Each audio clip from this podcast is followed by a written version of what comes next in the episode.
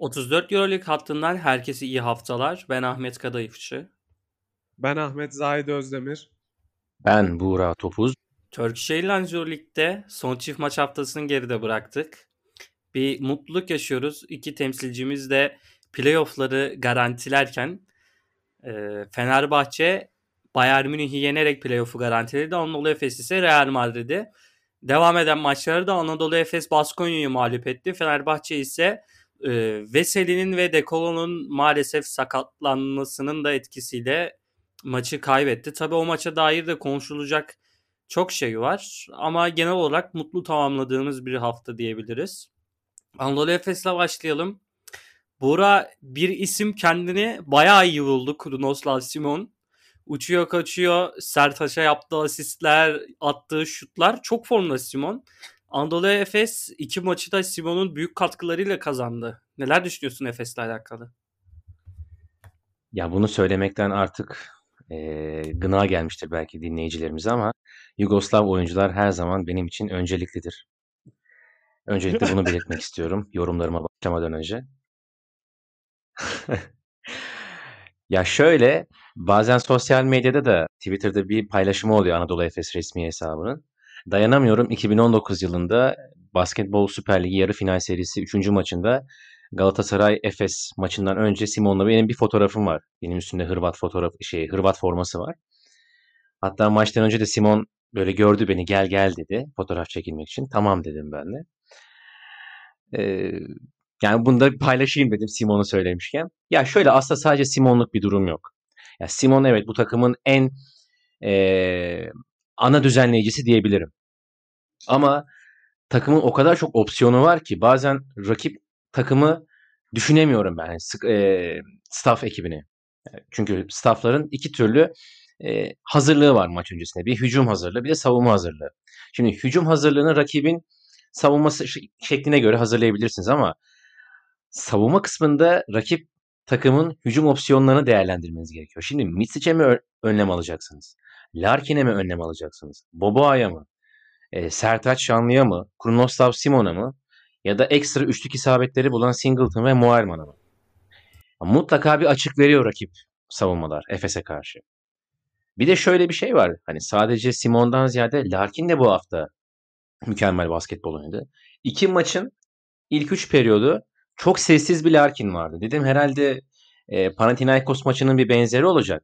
Son periyoda doğru anca çift haneli skorları buldu Larkin kendi adına ama özellikle iki maçın da üçüncü periyodunda büyük bir skor patlaması yaşadı Larkin.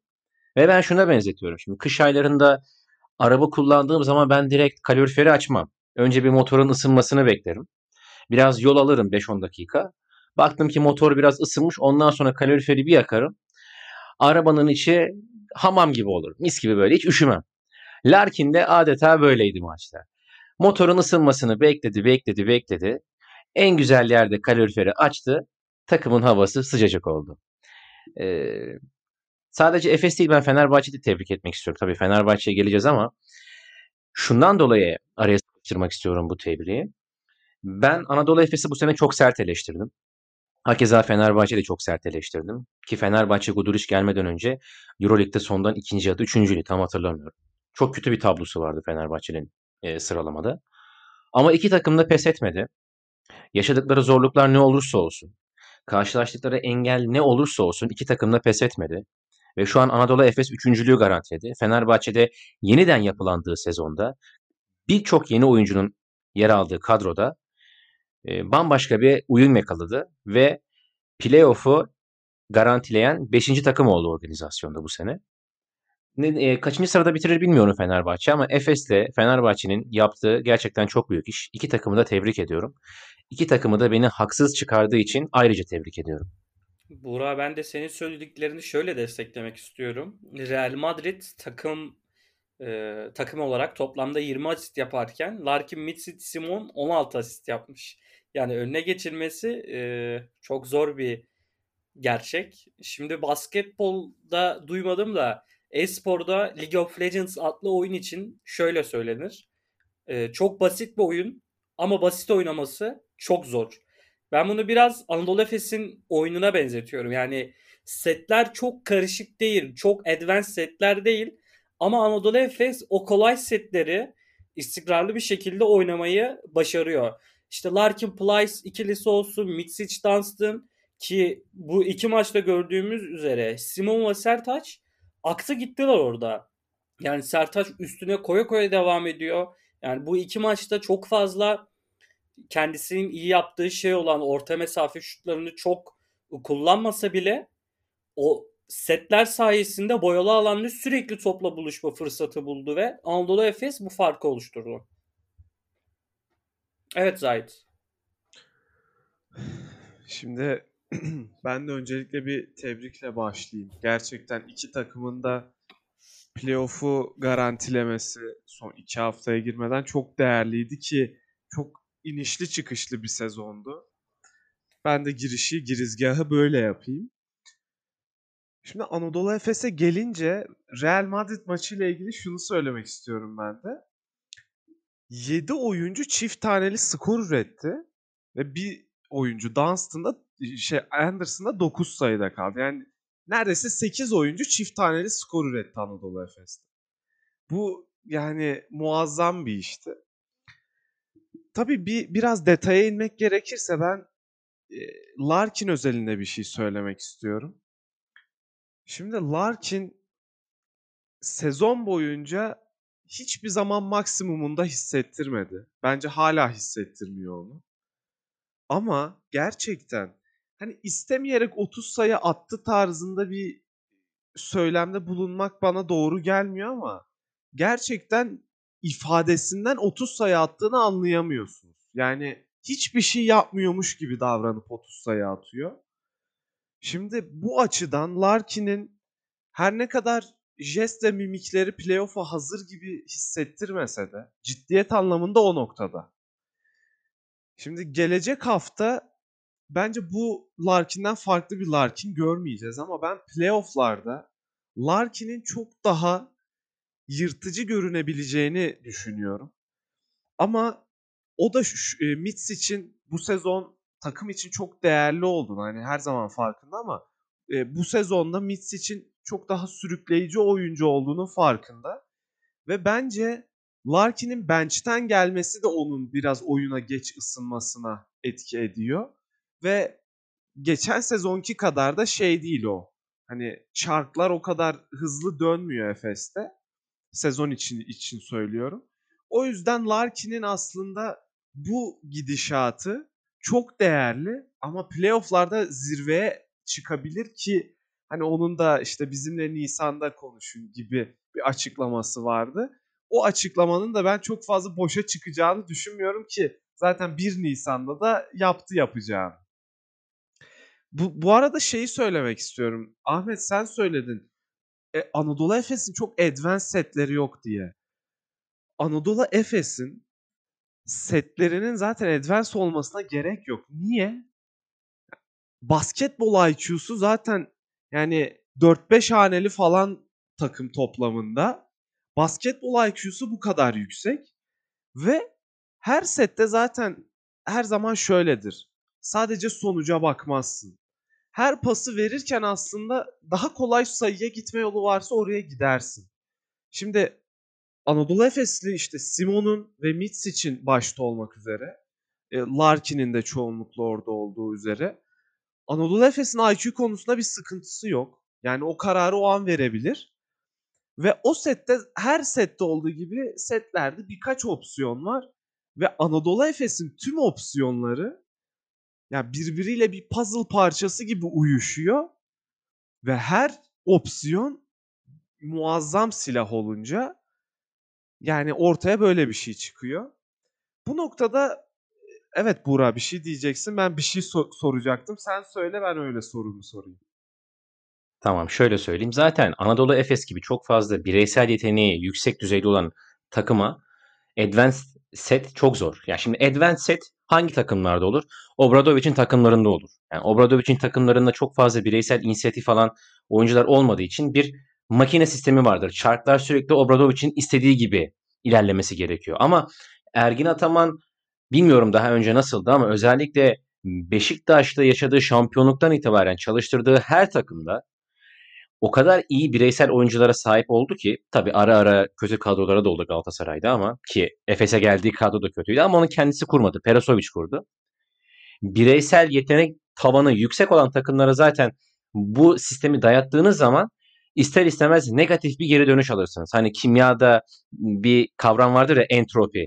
Entropiye ne kadar çok baskı uygularsanız negatif iş alırsınız. Hani yetenekli takımlara ağır setler uygulamak e, biraz intihar olabilir. O yüzden böyle bir anekdot, böyle bir e, kısım paylaşmak istedim. Kesinlikle katılıyorum ki Ergin Ataman'ın da yani alameti farikalarından bir tanesi o egoları ustalıkla yönetebilmesi ve bir araya getirdiğinde işte Kesinlikle. yani La- mesela Larkin şimdi Mike James gibi şey bir karakter değil, sivri bir karakter değil ama ego konusunda Mike James'e çok yakın mesela. Ama şimdi Yani tabii ki burada Larkin'in de e, karakterinin iyiliğinden bahsedebiliriz ama o büyüklükte bir ego olması açısından Mike James örneğini veriyorum. Biz sadece bunu görmüyoruz. Neden görmüyoruz? Çünkü Ergin Ataman onu bu takımda çok iyi bir araya getiriyor. O açıdan hani yaptığı işleri her zaman e, desteklemek lazım. Şimdi yaptığı bir konuşmaya gel- gelmek istiyorum ben. Real Madrid maçında Moerman'a başta olmak üzere kızdı molada ki savunmada gerçekten hani o sekansta eksikti. Ben bu e, konuşma özelinden şeye genele doğru gelmek istiyorum. 4 numaralar sezon boyunca yani tam olarak işte Singleton Muerman dedirtmedi bize. Siz nasıl düşünüyorsunuz? Playoff'lar öncesinde her ne kadar kısalar e, zirvelerine yaklaşsa da Singleton Muerman pek yakın değil bence. Ne düşünüyorsunuz bu konuda? Ahmet seninle başlayalım. Ya tabii ki 4 numara katkısına çok ihtiyaç var hele de Efes gibi bir takımda ama ben yani o kadar da karamsar değilim. Yani neden? Mesela Baskonya maçında Singleton Merman ikisi beraber 16 asist yapmış. İkisinin attığı skor 20 küsur sayı buluyor yanılmıyorsam. Yine Real Madrid maçında hani Boerman çok skor üretemese bile hani Singleton çizgiye geldiği e, anlarda 6'da 5'te oynadı. Yani onlar da hani sezonun başında bence şunu gördük. 4 numaralar da bence oyun kurucuların e, iyi performanslarıyla yükseliyor Anadolu Efes'te. Yani kısa oyuncular çok istikrarlı. Hani Mitsic dışında çok hani Larkin, Simon o kadar istikrarlı değil. Oradaki yapının bir çok iyi olması, bir yerinde sayması bence 4 numaraların da formunu etkiliyor. Tabii bunu ben biraz da şeye bağlıyorum. Şimdi ikisi de genel olarak Dunstan ve Plyce'la ağırlıklı olarak oynamaya alışmış iki oyuncu. Hani belki Sertaç'ın gelmesiyle hani oradaki bir yani tamamen e, rastgele söylüyorum. Yani acaba oradaki bir uyum sorunundan dolayı mı problem olabilir? Ama hani şu konuda çok katılıyorum. Anadolu Efes geçen sezona göre aldığı 3 sayı katkısını bu sezon kesinlikle 4 numaraların 4 numaralarından alamıyor durumda. Hani asist dedik, savunma katkısı dedik. Hani playoff'lara bir maç kaldı. Hani buraya kadar bunları görmek güzel. Ee, belki playoff'larda artık o sayı katkılarını da belirli ölçüde vermeye başlarlar. Ama dediğim gibi geçen sezonun çok gerisinde bir direkt pozisyon özelinde söylüyorum. Gerisinde bir durum var orada. Bu arada düzelteyim. Asist ben diyorsun. de lafa şu. rebound. Heh. Rebound. Yani 16 rebound Pardon, aldılar pardon, pardon, rebound. maçla birlikte. Pardon. Rebound katkısı. Evet Buğra. Yer Sinan Erdem. Tarih 1 Mayıs 2019. Anadolu Efes Barcelona'yı 3-2 ile geçiyor. Top 8 serisinde. Ve Final Four'a kalıyor 18 yıl aradan sonra. Şimdi ben bu tarihe neden gittim? Anadolu Efes Barcelona serisine başladığı zaman Brock Motum sakattı. Tek 4 numara Moerman'dı. Ve Svetislav Pesic'in Barcelona'sı gerçekten çok sert bir takımdı. Hani bildiğiniz old school basketbol oynuyorlardı. Hani Adam Hanga'yı bir numarada oynatıyordu. Larkin'e bayağı bir baskı kurabilmek için. Toma Örtel gibi bir loser vardı sürekli onunla e, onda ısrar ediyordu.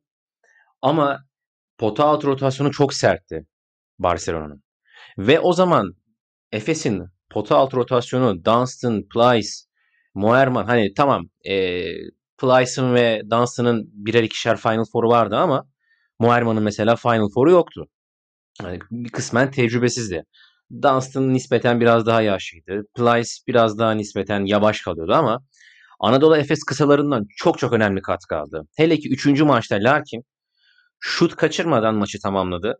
Ve o tarihi farkın olduğu 3. maçta o kadar ön plana çıktı ki uzunlara bir şey kalmadı. Yani bir performans gösterecek bir durum ortaya çıkmadı. Yani gerekmedi yani. Bence yine Anadolu Efes 3 senedir olduğu gibi kısalarından güç alacak.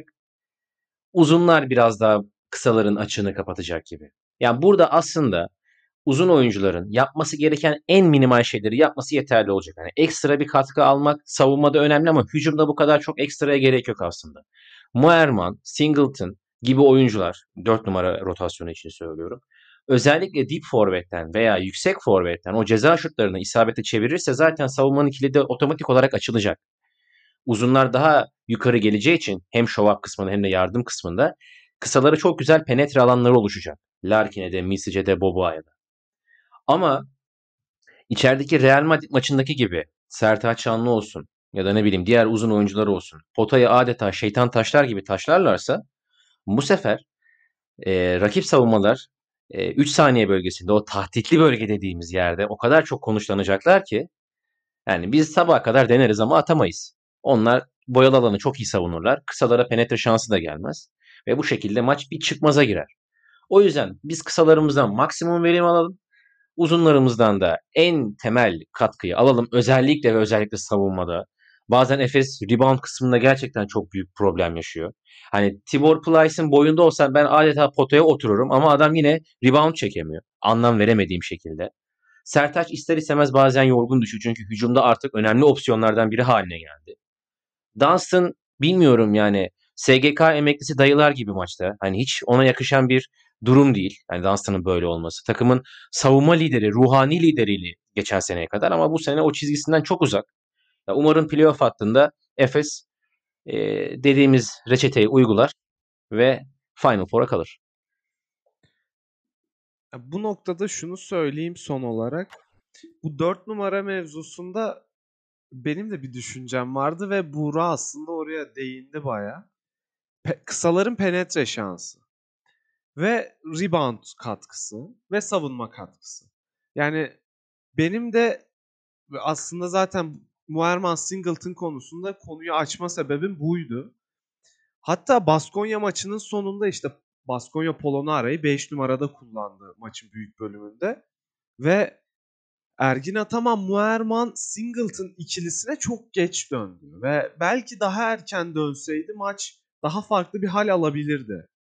Bu açıdan bu ikilinin aslında o kadar da kötü olduğunu düşündüğüm için değil ama savunmada ve rebound, reboundlar demeyeyim savunmadaki katkılarının biraz sorgulanabilir düzeyde olması ve o kısalara açtıkları penetre alanının zaman zaman böyle tehdidinin azalmasından dolayı bu soruyu sormuştum.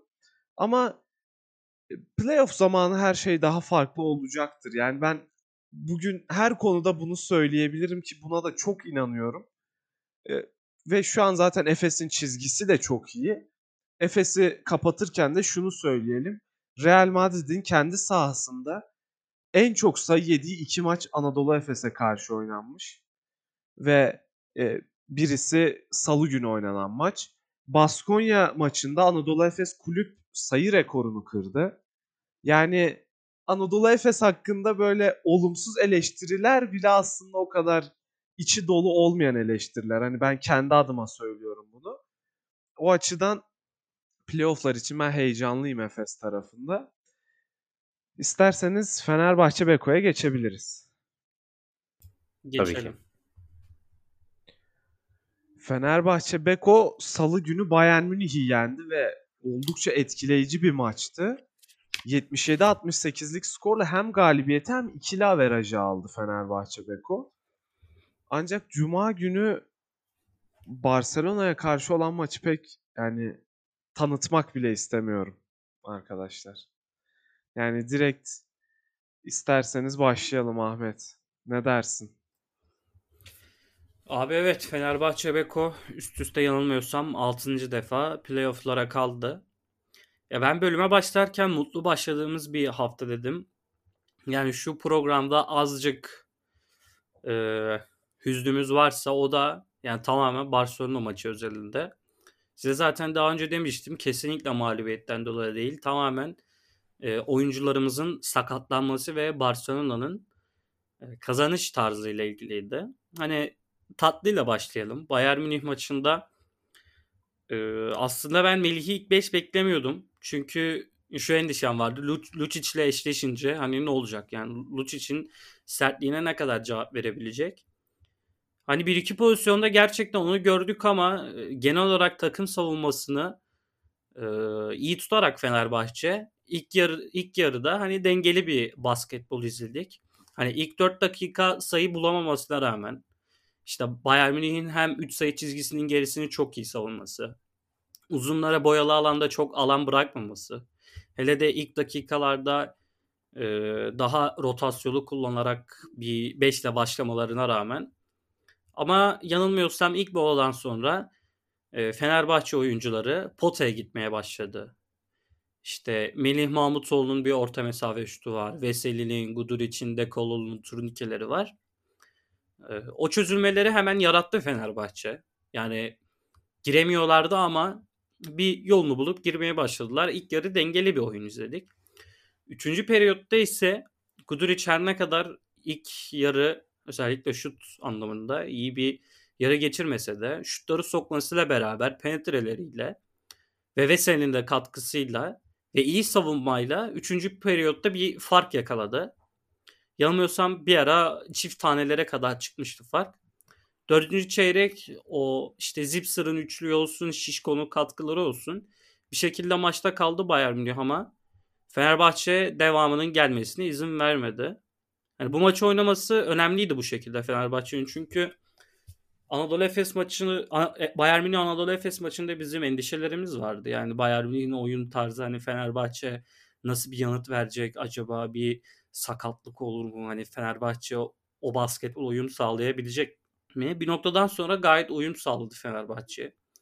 Yani Veseli çok büyük oynadı. Yani Veseli'nin önemi bu maçlarda çok öne çıkıyor. Yani her maç zaten Veseli'lerini yolunu ortaya koyuyor ama hani bence yine Veseli'nin baş aktör olduğu bir maçtı. Barcelona yorum Barcelona maçına dair yorumlarım da var ama onu da sizlerin görüşlerinizden sonra aktarayım. Ben giriyorum o zaman devreye burada. Ee, öncelikle Fenerbahçe'yi Bayern Münih e, galibiyetinden ötürü tebrik ediyorum. Çünkü e, Efes maçındaki o görüş müsabakasına benzer bir müsabaka olmadı. Hakemler buna izin vermedi ki Fenerbahçe de çok doğru bir basketbol oynadı. Tempoyu istedikleri gibi belirlediler. Hani transition oynaması oynaması gereken bir sekans varsa Fenerbahçe transition oynadı. Sete set basketbol oynanması gereken bir sekans varsa Fenerbahçe bu sekansları oynadı.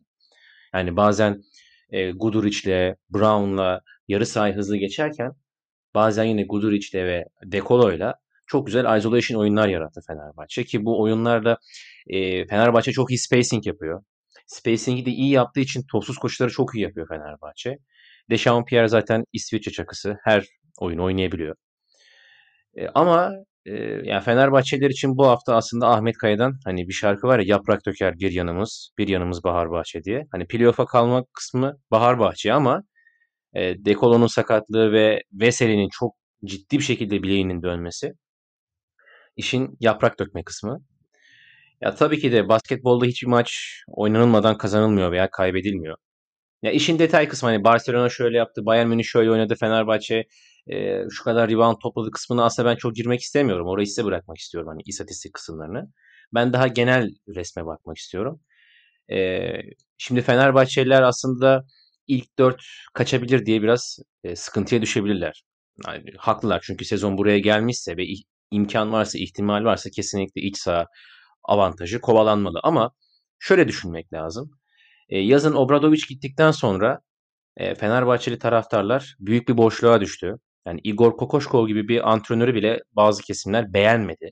Yıllardır NBA'de e, yardımcı antrenörlük yapan, Obradovic'in Sırbistan milli takımında asistan koçluğunu yapan, Slovenya gibi bir takımı namağlup şekilde 2017'de Avrupa şampiyonu yapan, Phoenix Suns'ın başında göreve başlayıp NBA'de ilk Avrupalı baş antrenör ünvanını kazanan çok kıymetli, çok kaliteli bir antrenörü bünyesine kattı Fenerbahçe ki bu her Avrupalı takıma nasip olacak bir şey değil.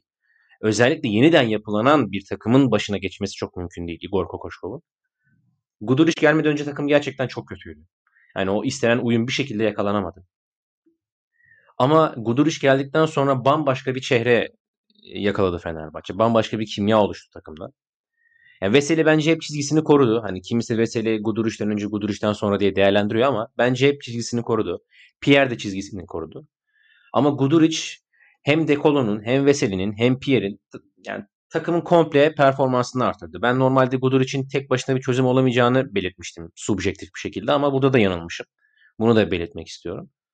Ama tabii ki Fenerbahçe'nin bazı problemleri var. Birincisi oyun kurucu rotasyonu. Yani Lorenzo Brown Ahmet çok seviyor ama e, iki ucu keskin bıçak diye öyle yumuşak bir şey söyleyeyim. Aslında başka bir şey de söyleyemiyorum ona. Abi bu hafta delirtti beni ya. Yani rakamları vereceğim. Ayıp gerçekten ayıp.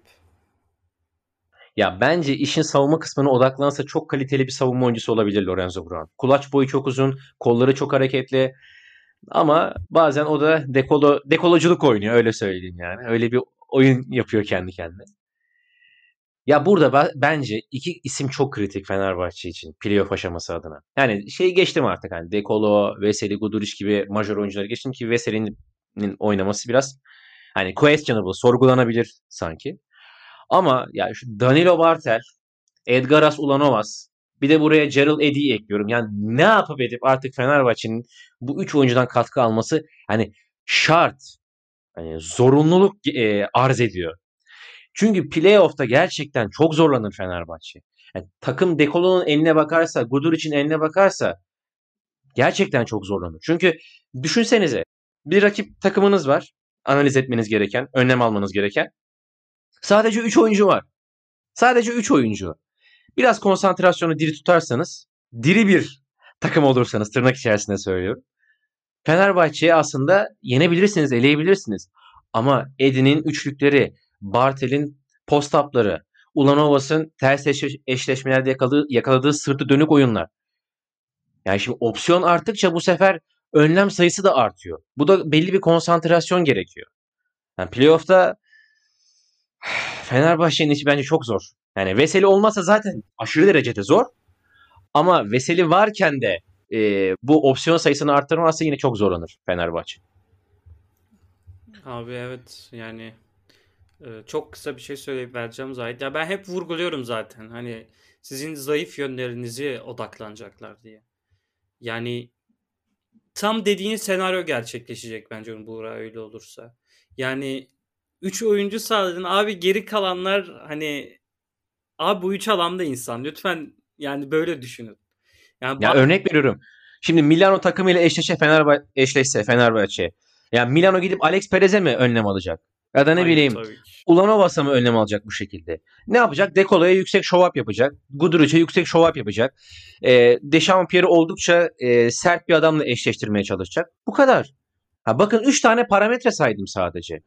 Ama öbür türlü Edin'in üçlükleri için ekstradan yardım getirmek zorunda kalacak rakip takımlar. Ve bu da savunmada bir kişinin eksilmesi anlamına gelecek. Doğru bir spacing'de çok iyi cezalandırabilir Fenerbahçe rakipleri. Ama opsiyon sayısı artmazsa ne yardım savunması gelir ne yüksek up gelir. Yani bilmiyorum. Çok zor Fenerbahçe'nin işi bence. Bence beklenmedik olana çalışması lazım Fenerbahçe'nin. Yani o dediğin saydığın 3 ismin yani Edi Bartel, Ulanovas'ın beklenmediği yani yapmaları gerekiyor bence. Edi'nin bir şekilde şu temposu bulması, Bartel'in kendine gelmesi. Yani Barcelona maçında neydi öyle? Yani saha içi isabeti 6'da 2 böyle iki tane şut atmadı geldi. Üçüncüde artık baskıdan dolayı attı. Baskıdan dolayı da kaçırdı. Yani umarım bir oyuncu en azından devreye girer. Evet Zahit. Yani bu noktada aslında sizinle aynı sayfadayım. Şimdi bu oyuncuları konuşmadan önce şunu söylemek istiyorum. Veseli'nin sakatlığı konusunda ki ben hani iki hafta sonra açıklanacağı, durumunun açıklanacağı söylendi ama biraz kötümserim. Yani zaten sakatlıkla ilgili açıklama da sadece dış yan bağ lezyonu. Zaten tahmin edebiliyoruz gördüğümüzde. Ya umuyorum çok ciddi olmaz özellikle kendi kariyeri açısından. Yani Veseli'nin kariyerinde kariyerinde en olgun dönemiydi. Bence en iyi dönemiydi. Ve bir soru düşündüm. Yani EuroLeague'deki tüm takımlar değerlendirildiğinde, tüm kadrolar değerlendirildiğinde takımının olmazsa olmazı kim diye sorulduğunda yani GM'ler olsun, taraftarlar olsun kime sorarlarsa sorsunlar. Bence tüm EuroLeague genelinde bu oyuncu Yan Veseli.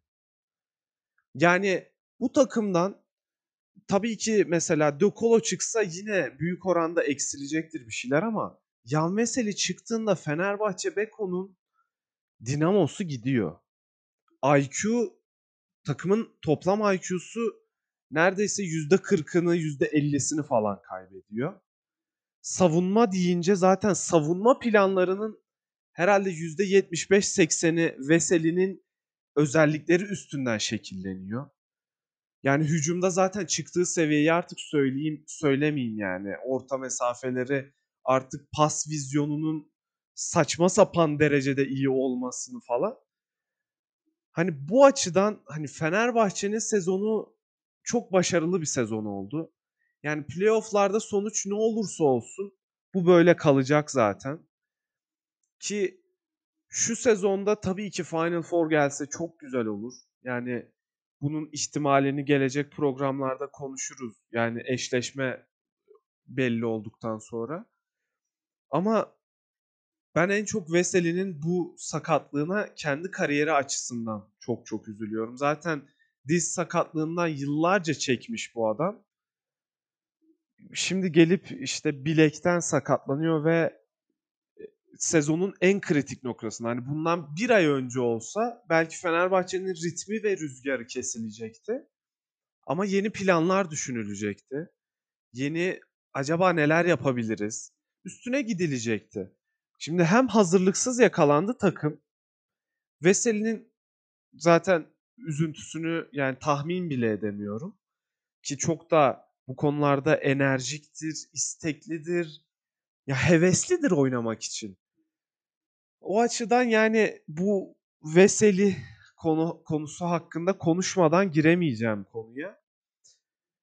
Şimdi Fenerbahçe Beko'nun yapması gerekenler konusunda ben sizin söylediğiniz isimlere kesinlikle katılıyorum. Yani Bartel şart. Veseli varken de şarttı ama şu anda hani oynamak zorunda, iyi oynamak zorunda.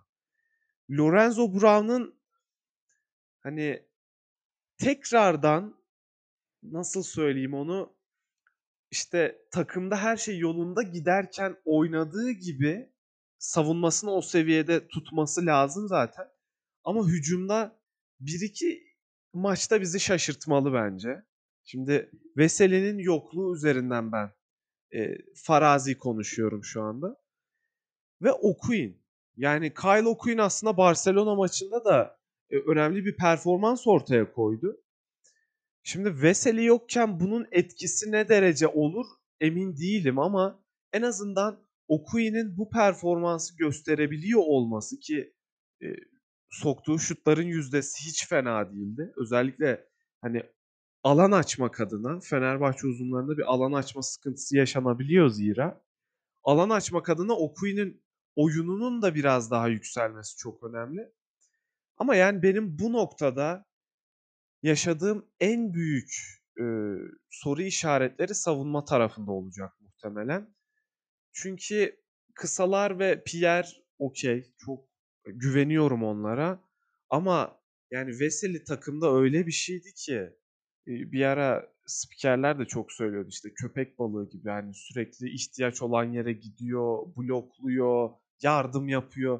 Yani o açıdan büyük şey kaybetti Fenerbahçe belki. Hani playoff'lara kadar döner mi? Umarım hani şu anda konuştuklarım böyle e, hani beni şey yapar Yani, lan ben de erken konuşmuşum derim, büyük konuşmuşum derim de Veseli döner ama büyük ihtimalle zor görünüyor. Yani çok uzun konuştum arkadaşlar. Ben Veseli konusunda konuştum sürekli. Ama Fenerbahçe'nin bir şeyleri düzeltmek adına büyük bir karakteri çok kısa bir sürede ortaya koyması lazım. Bu açıdan zaten yeterince büyük sınavlar verdiği sezonda Fenerbahçe Beko bir büyük sınava daha hazırlanacak şimdi. Sayın Özdemir, burada ben lafa girmek istiyorum. Öncelikle Sayın Kadayıfçı ve Sayın Özdemir sizler ne kadar konuşursanız konuşun ben sizi dinlerim. Öyle hani çok uzun konuştum falan filan demeyin bence. Ee, Çok yani doluydum abi. Yani çok dolu olduğum için zaten e, tutamadım kendimi de. İs- İster konuş abi istemez sabah. onu da. Sabaha kadar konuş abi. Ya şöyle ben 2000, 25 Ekim 2013 Cuma günü hiç unutmam bu tarihi kendi adıma. Ee, her ne kadar iyi bir oyuncu olamasam da en azından lisanslı basketbolcuydum ben. Ve en çok emek verdiğim yaz da 2013 yazıydı. Yani günde 3 idman falan yapıyordum ben. Ee, ve bu tarihte 25 Ekim 2013 tarihinde bir halı saha maçında benim ön çapraz bağım yırtıldı. Ve ben bir daha basketbol oynayamadım. Yani iyileşemedim. Doktorların ihmali oldu. Benim ihmalim oldu. Ama bir türlü iyileşemedim ve artık o lisanslı basketbolculuk kısmını bırakmak zorunda kaldım. Ya bir kere bir sakatlık yaşayan oyuncunun psikolojisi gerçekten çok kötü bir şey. Gerçekten çok kötü. Hani sürekli ya basmasaydım ya o topa atlamasaydım sürekli bir ihtimaller silsilesi zihninde yer alıyor. Bir de şöyle bir şey var. Ben takımımı yalnız bırakacağım. Takımıma katkı veremeyeceğim. Hele ki Veseli gibi ana rotasyonda majör bir role sahipseniz senin dediğin gibi hani o GM'ler demiş ya olmazsa olmazı falan filan. Yani takımın bel kemiği açıkçası. Tabii ki Dekolo ve Gudur için yeri ayrı Fenerbahçe için ama Veseli binayı taşıyan en kritik kolon. Yani Fenerbahçe için. Yani o kolonu yıktığınız zaman küt diye çöker bina. O yüzden ya şöyle bir şey var. Yani şöyle bardağın dolu tarafına bakacağım. Biraz polyanlacılık yapacağım. Allah'tan daha beter sakatlanmadı. Yani bir ön çapraz bağ kopsaydı, aşil tendonu kopsaydı çok daha kötü olacaktı belki de Veseli için. Hani Allah hem Veseli'yi hem de diğer tüm sporcuları sakatlıktan ve Covid'den korusun diyorum. Abi biraz da Barcelona maçında ayrıntıya girmek istiyorum. Zayt sen okuyun dedin. O da 17 sayı, 5 rebound, 2 asist, 2 top çalmayla oynadı. Hani Veseli'nin olmadığı bir maçta hani devamında Kyle O'Quinn'den o performansı görmek güzeldi. Keşke ona yakın performansları Bartel'den de görseydik. Yani ya modum düşük, üzgünüm. Yani gerçekten üzgünüm dünden beri. Yani ben bir Galatasaray taraftarıyım. Ama mevzu Avrupa Kupası'ysa, mevzu Türk takımlarının diğer yabancı takımlara karşı oynamaysa ne Fenerbahçe'ymiş ne Efes'miş Beşiktaş hepsini yani gururla desteklerim. Hiç önemli değil benim için renkler. Yani belki de hani bilmiyorum aranızda en çok ben kafayı takığımdır biraz Fenerbahçe'ye çünkü hani insanlar hikayeleri sever. Yani ben de Fenerbahçe'nin hikayesini çok seviyorum. İşte Obratovic'in gidişi ne olacak? İşte Kalinic gitti, Datome gitti, Sulukas gitti, Veseli ve De Colo ile bir yapı kurulmaya çalışıyor. İşte dürüst olmak gerekirse işte Ulanovas Barteli adını biliyorduk ama işte Pierre Edos'un adını bile duymadığım oyunculardan, tanımadığım oyunculardan oluşan bir kadro ama Fenerbahçe hem personel anlamında kendini sevdirdi. Hem oynadığı basketbolla özellikle Gudur için gelmesinden sonra sevdirdi. Yani bu sezonun devamında hikaye nasıl biter bilmiyorum. Yani ne şekilde ama umarım bu sakatlıklar yüzünden e, o hikayenin sonunu ona bağlamayız. Yani inşallah yani Veseli, Dekolo hani Dekolo'nunki ağır bir durum olarak gözükmüyor şimdilik. Ama Veseli için yani umarım döner yani çok güzel bir hikaye bu hikaye. Ya umarım bir sakatlık yüzünden bu hikaye bozulmaz diyerek duygusal bir konuşma yaparak size sözü veriyorum. Abi bu hikayeyi hiçbir şey bozamaz bu arada. Ya Yani sadece tabii ki bozamaz ama sonu sonu, sonu aynen öyle. hani belki buruk bir tat bırakabilir damaklarda ama yani bu hikayeden hiçbir şey eksilmeyecek. Ben işte o noktada ben de çok üzgünüm. Yani hem Veseli adına hem takım adına çok üzgünüm. umuyorum tabii ki biz şu anda böyle sezon bitmiş gibi konuşuyoruz ama gerçekten bu sakatlığın bizdeki üstümüzdeki yıkıcı etkisi aslında dışa vuruluyor şu anda. Yani gelecek hafta tabii ki Real Madrid maçında Fenerbahçe nasıl çıkacak? Fenerbahçe'nin görüntüsü üstüne tekrardan gelecek haftada konuşacağız. Eşleşme belli olunca onu da konuşacağız. Ama ya bu sakatlık üstüne insan başka bir şeyi kolay kolay konuşamıyor. Yani ben de şunu da ekleyeyim bu arada. Fenerbahçe bu hafta çok sert iki takımla oynadı. Yani Bayern Münih ve Barcelona herhalde bu sezon Euroleague'de en sert iki takımdı. Ve Fenerbahçe aynı haftada oynadı. O da ayrı bir talihsizlikti. Yani oyuncuların yorgunluğu açısından ve bu iki yorucu maçın sezonun bu noktasında oynanması açısından. Bayern Münih maçı bir kenara Barcelona maçında ben de size katılıyorum. Yani gereksiz bir sertlik vardı bence Barcelona tarafında. Biraz bunu konuşalım Zahit. Yani playoff'lara bir maç kala ne düşünüyorsun? Hakem yönetiminin bu sertliğe verdiği izimden dolayı. Yani playoff'ta nasıl bir yönetim izleriz sence? Çünkü hani playoff'larda genelde bir standart olur. Hakemler e, ellerinden geldiğince ona uyarlar. Şimdi bu Bura kayıttan önce bir şey demişti. Yani Bayern Münih Efes maçından sonra hakemler biraz daha sertliği kısıtlamak adına düdükler çalıyor diye. Ben Buraya katılıyorum bu noktada. Playoff'larda belki belki değil yani sertlik mutlaka göreceğiz. Ama bu hakemlerin oyunu kontrol etme e, durumu değişmeyecektir. Yani çok fazla bırakmak istemeyeceklerdir ama playoff'larda şöyle bir şey vardır. Seriler öncesinde bu kararlar alınır, konuşulur e, yetkili merciler tarafından. Ama bir maç oynanır. İkinci maçın ik- ikinci yarısından itibaren zaten bir hikaye oluşmuştur seride. Hani hakem kararları da zaten ona göre şekillenir diye düşünüyorum. Standart açısından hani taraf açısından değil. Standart açısından seriye göre bir standart oluşur zamanla. O yüzden ilk etapta biraz kısıtlamaya çalışacaklardır ama çok da önemli bir durum ortaya çıkacağını zannetmiyorum ben. Ben burada araya girmek istiyorum. Ee, Barcelona Barcelona ile eşleşenin vay halini diyorum. Gerçekten vay halini. Yani normalde İspanyol takımları hep kullanıyor ama yani diğer üç takım biraz kullanacak düzeyde değil. Hele ki Real Madrid. Yani çok kötü bir durumda şu an. Valencia yani sallanırsa da yıkılmaz tahtım. Sagopa Kajmer'in söylediği gibi. Yani bir, bir şekilde salla, sallayarak gidiyorlar. Baskonya yine daha pozitif basketbol oynuyor ama sıralama olarak çok aşağıda da. Hani kullanacak bir durum yok ama Barcelona ya en basitinden şöyle bir şey söyleyeyim.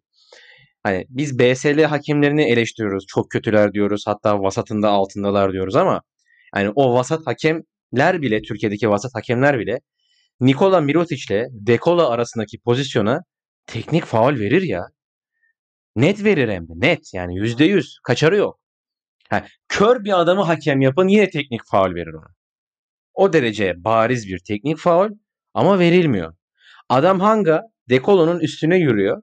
Teknik faul yok. Sarunas Yasikevicius kendine ayrılan sınırların artık dışına çıktı. Hani işgalci kuvvetler gibi artık o sınırı tanımıyor. Maç içerisinde istediği gibi itiraz edebiliyor hakemlere. Eller kollar hani sanki harmandalı oynuyor. E, oynuyor böyle sürekli kollar. Yani bir Allah'ın kulu da yani diyemiyorum. Hani teknik faul çalmazsın ama hakemlerin şöyle bir yetkisi var. Konuşursunuz rakip oyuncu yani rakip diyorum. Konuşursunuz bir e, oyuncuyla veya koçla. Dersiniz ki itirazınızın boyutunu aştınız. Yani bu normal bir itiraz boyutu değil. Devamında bu tarz benzeri itirazlarda teknik faul çalarım. İtira e, işaret yapabilirsiniz. Bunu bile yapmadılar. Hani Allah rızası için bari onu göster. O da yok. E şimdi Fenerbahçeli oyuncuların ne günahı var? Hani onlar bilmiyor mu itiraz etmeyi, insanların üstüne yürümeyi, el kol hareketi yapmayı? Veya Kokoşko çok affedersiniz aptal mı ki hani bunun işe yaramayacağını düşünüyor? Eğer böyle bir şey basketbol sınırları içerisindeyse Kokoşkov da aynısını yapar. Yasikevicius'un yaptığını. Ben bir de şunu eklemek istiyorum. Hazır yani Barcelona'yı biraz eleştirmişken. Şimdi Svetislav Pešić döneminde hani Sümerliler döneminde oynanan bir basketbol vardı. Yani o kadar iğrenç, o kadar eski, o kadar böyle çağ dışı bir basketbol vardı. Zaten böyle bir basketbol oynanmamış olsa yazın Baskonya şampiyonluğu vermezdi Svetislav Pešić o kadroyla. Hemen hemen benzeri kadro. Böyle ufak değişiklikler oldu. Malcolm Delaney gitti. E, Nick Karates geldi. Başka da majör bir değişiklik var mı Barcelona'da? Yok diye hatırlıyorum. Yok hemen hemen aynı kadro. Sadece bir iki değişiklik var. Yani bir de Örtel'i gönderdiler. Hani adeta kovdular diyelim. Ki bence iyi yaptılar. Çok da üzülmedim ben olaya. Neyse mevzu o değil. Yani şimdi bu kadro e, Sarunas Yasikevicius gibi basketbolu çok iyi bilen, Jalgiris Kaunas'ı Final Four düzeyine taşımış, pozitif basketbol sınırları içerisinde kalan bir antrenörün eline geçti. Ama bakıyoruz yine o istenen düzeyde değil Barcelona. Yani veselesiz bir Fenerbahçe'yi yenmek bu kadar zor olmamalı diye düşünüyorum. Hadi zorlanabilirsiniz eyvallah. Ama bu kadar geniş rotasyon varken Avrupa'nın bu kadar pahalı oyuncularını kadronuzda barındırıyorken ucu ucuna Fenerbahçe'yi yenmek, veselisiz Fenerbahçe'yi yenmek bence utanç göstergesi, utanç indikatörü. Yani bu kadar ağır konuşuyorum. Para sizde, oyuncu sizde, antrenör sizde ama en iyi oyuncu sahada olmayan takımı zar zor yeniyorsunuz. Ha tamam Fenerbahçe küçü, küçümsenecek bir takım değil ama şimdi veselesiz bir Fenerbahçe'de e, Yusuf Erboy demişti ki Dunstan olmadan Efes %40 düşer. Hani Veseli olmasa da e, Fenerbahçe %50 falan düşer. Daha yüksek düşer hem. Böyle bir Fenerbahçe'yi yenemiyorsanız deplasmanda veya iç sahada hiç fark etmez. Utanmalısınız bence. İstediğiniz kadar ligi lider bitirin. Hiç önemli değil. Playoff eşleşme ihtimallerini konuşalım isterseniz. Şimdi iki takımımız da playoff'u garantiledi. Ve bu noktada şunu söyleyeyim ben.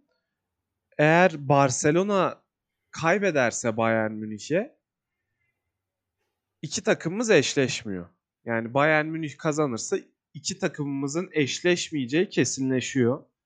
Ha Bayern Münih kaybetse de tabii ki diğer ihtimaller çok fazla. Hani hepsini tek tek konuşmayalım. Ama genel anlamda bir iki Türk takımının maçlarını playoff özelinde ve son haftayı nasıl değerlendirirsiniz? Buğra senle başlayalım. Ya şimdi şöyle eğer Fenerbahçe'nin bir durumu olmasaydı ben derdim ki Efes maçı salsın. Hani ne olacak ki? Zaten her türlü üçüncü bitirecek Anadolu Efes. Allah korusun Veseli'nin yaşadığı sakatlığı belki Sertaç yaşayacak veya başka bir oyuncu yaşayacak. Allah korusun tabii ki. Ama şimdi Fenerbahçe'nin de bir durumu varsa orada örnek veriyorum. E, Bayern Münih kaybetti Barcelona'ya. E, Fenerbahçe de Real Madrid'i evinde yendi. O zaman Milano Efes maçının bir önemi kalıyor mu mesela? Hani ben şimdi size bir sorayım. Kalıyor mu mesela o zaman? Abi şimdi tek tek bakmak lazım ihtimallere. Bakmadan konuşmayalım bu ihtimali. Tamam o zaman şöyle söyleyeyim. Eğer Fenerbahçe'nin dezavantajın olacak bir şey varsa ya şimdi aslında bunu şöyle söyleyeyim. Hani holiganlık yapmak istemiyorum. Hani sadece Efes e, oportunizmi açısından bakmak istemiyorum ama şimdi eğer Efes Milano yenilirse ki bu da Fenerbahçe'nin işine gelmezse Efes'i mesela burada niye eleştireceğiz biz? Mesela sosyal medyada görüyorum ben bazen. İşte Ergin Ataman yatacak. İşte Fenerbahçe'nin işine gelmeyen en e, hangi opsiyon varsa onu yapacak vesaire diyorlar. Hani diyelim ki öyle olmadı. İyi niyetli bir mücadele oldu ama Efes mağlup oldu.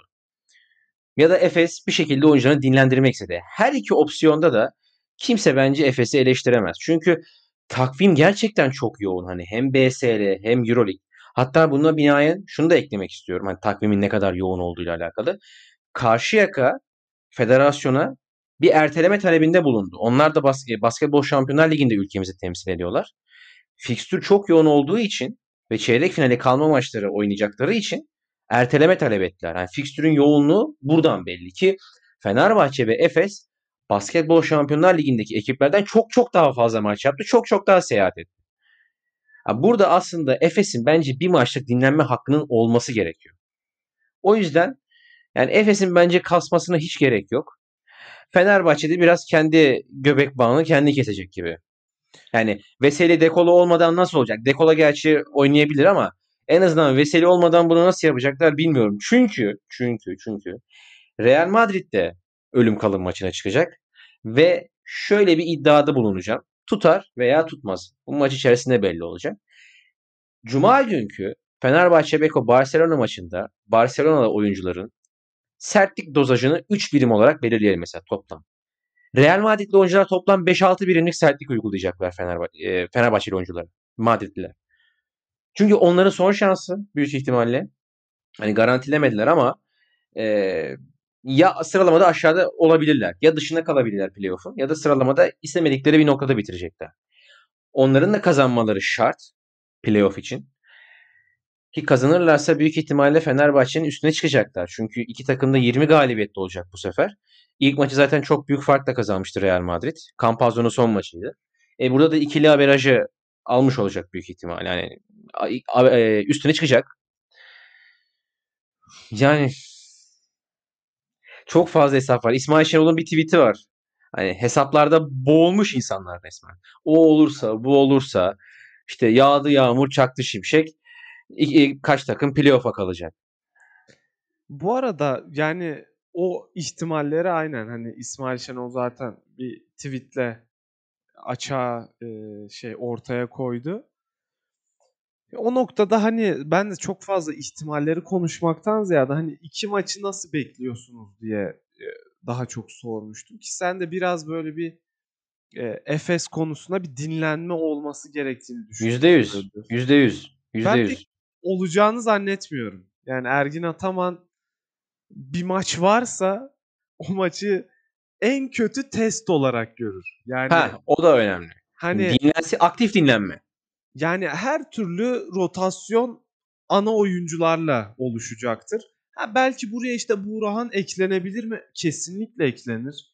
Do- e, Doğuş Balbay hani süreleri kısıtlamak, dağıtmak gerekebilir.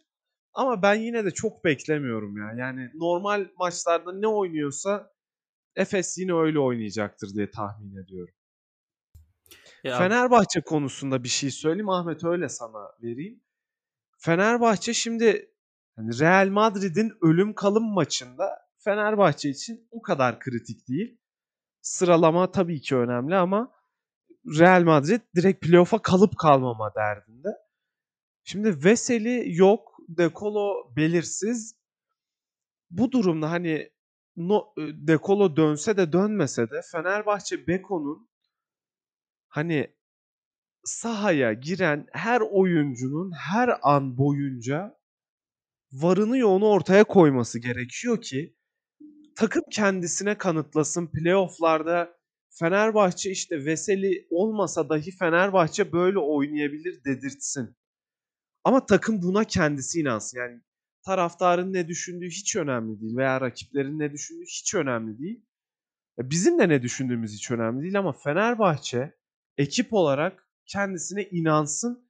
Sonuç ne olursa olsun ben Real Madrid maçında bunu bekliyorum. Sarı lacivertlilerden.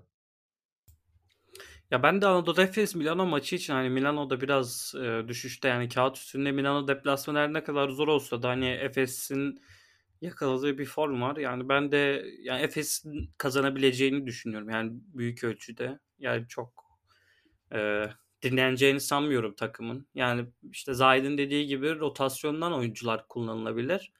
Hani buradaki bence kritik nokta Fenerbahçe e, Madrid maçı. Yani çünkü Fenerbahçe 6.lığa düşmek çok istemeyecektir. Yani belki 7 de olabilir maçlar sonrasında ama e, yani 4 veya 5.liği e, kovalamakta Fenerbahçe. Yani umarız da öyle olur. Yani bizim yaptığımız hesaplar da biraz şey yönünde. Yani kimle eşleştiğinden ziyade takımlarımız birbirleriyle eşleşmesin. Yani yani bu kritik nokta bence tamamen Fenerbahçe Madrid maçı. Evet arkadaşlar benim bu konuda ekleyecek bir şeyim yok. Sizin var mı? Ben her iki takıma da başarılar diliyorum. Umarım iki Türk takımı da gerçi Efes 3. olmayı garantiledi ama umarım Fenerbahçe'de 4. bitirir. El ele iki takım Final Four yaparız. İnşallah Umuyoruz. İnşallah böyle bir tablo görürüz. Yani İstanbul'da oynanacak maç sayısı muhtemelen seyircisiz olur ama yani artsa çok iyi olur tabii ki. Umuyoruz böyle bir tabloyla gelecek haftayı sonuçlandırırız. Bizi dinlerken keyif aldığınızı düşünerek bu haftalık bu kadar diyelim. Görüşmek üzere. Hoşçakalın. Hoşçakalın.